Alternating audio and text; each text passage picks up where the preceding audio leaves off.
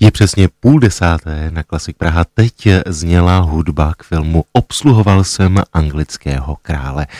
Autorem byl Aleš Březina, no a jak už dobře víte z našeho ranního vysílání i z mých informací, tak právě teď je s námi Aleš Březina na telefonu. Muž, kterého z toho světa hudby jistě dobře znáte, nejenom skladatel, ale i muzikolog a také dlouholetý ředitel institutu Bohuslava Martinu. Aleši, moc vás zdravím a přeji vám dobré dopoledne. Já vám také, dobrý den.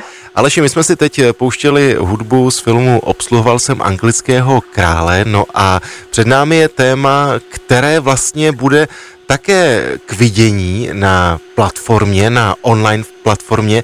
Vy jste autorem hudby k pohádce, říkám-li to správně, k pohádce jejíž název je Opičák a pitomci. No tak jak se píše hudba k pohádce?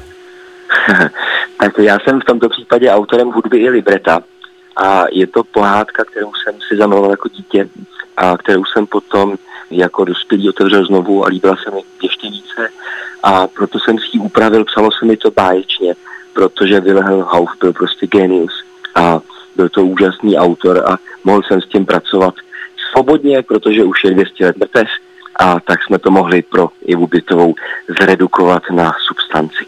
Mě by právě zajímalo, mluvíte o té autorské svobodě, ale přeci jenom eh, má ten dětský film, nebo respektive dětský divák, nějaké hudební, řekněme, zvyklosti nebo formy? Tak mm, to já nevím. Já si myslím, že dětský divák je nepopsaná duše a že když máte takovou interpretku, jako je Bytová, tak si myslím, že tu dětskou duši dokáže zavést do jakéhokoliv zákoutí a myslím si, že ta pohádka tím, že je napsána vlastně pro jednoho interpreta původně, že je to opravdu pouze pro Ivu Bytou, která tam hraje na housle, zpívá jako výborná herečka i hraje a vede ty děti.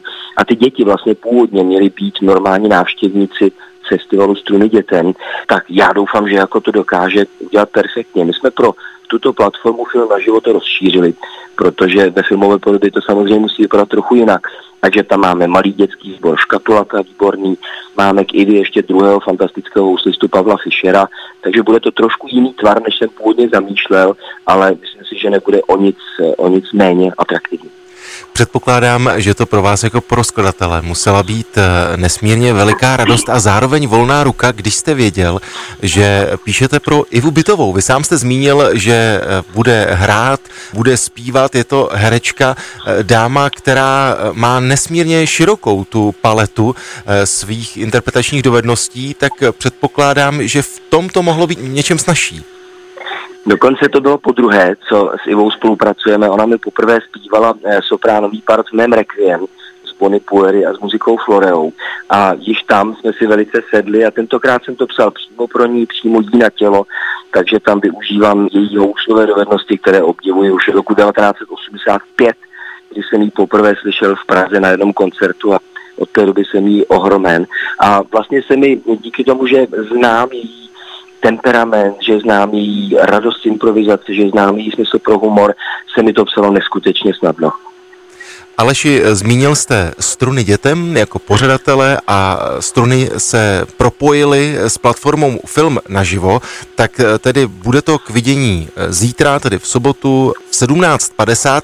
Teď nevím, zdali znáte všechny ty technikálie, ale je potřeba být v 17.50 připojen, nebo člověk si to může prohlédnout ještě později?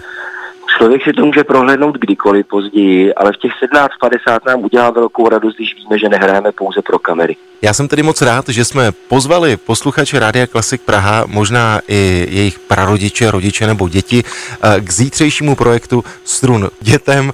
Samozřejmě projekt, eh, za kterým stojí Dana Sirová, opičáci a pitomci s Ivou Bytovou. Aleši, ať se vše vydaří, díky moc. Děkuji moc krát, mějte se krásně. Mějte se,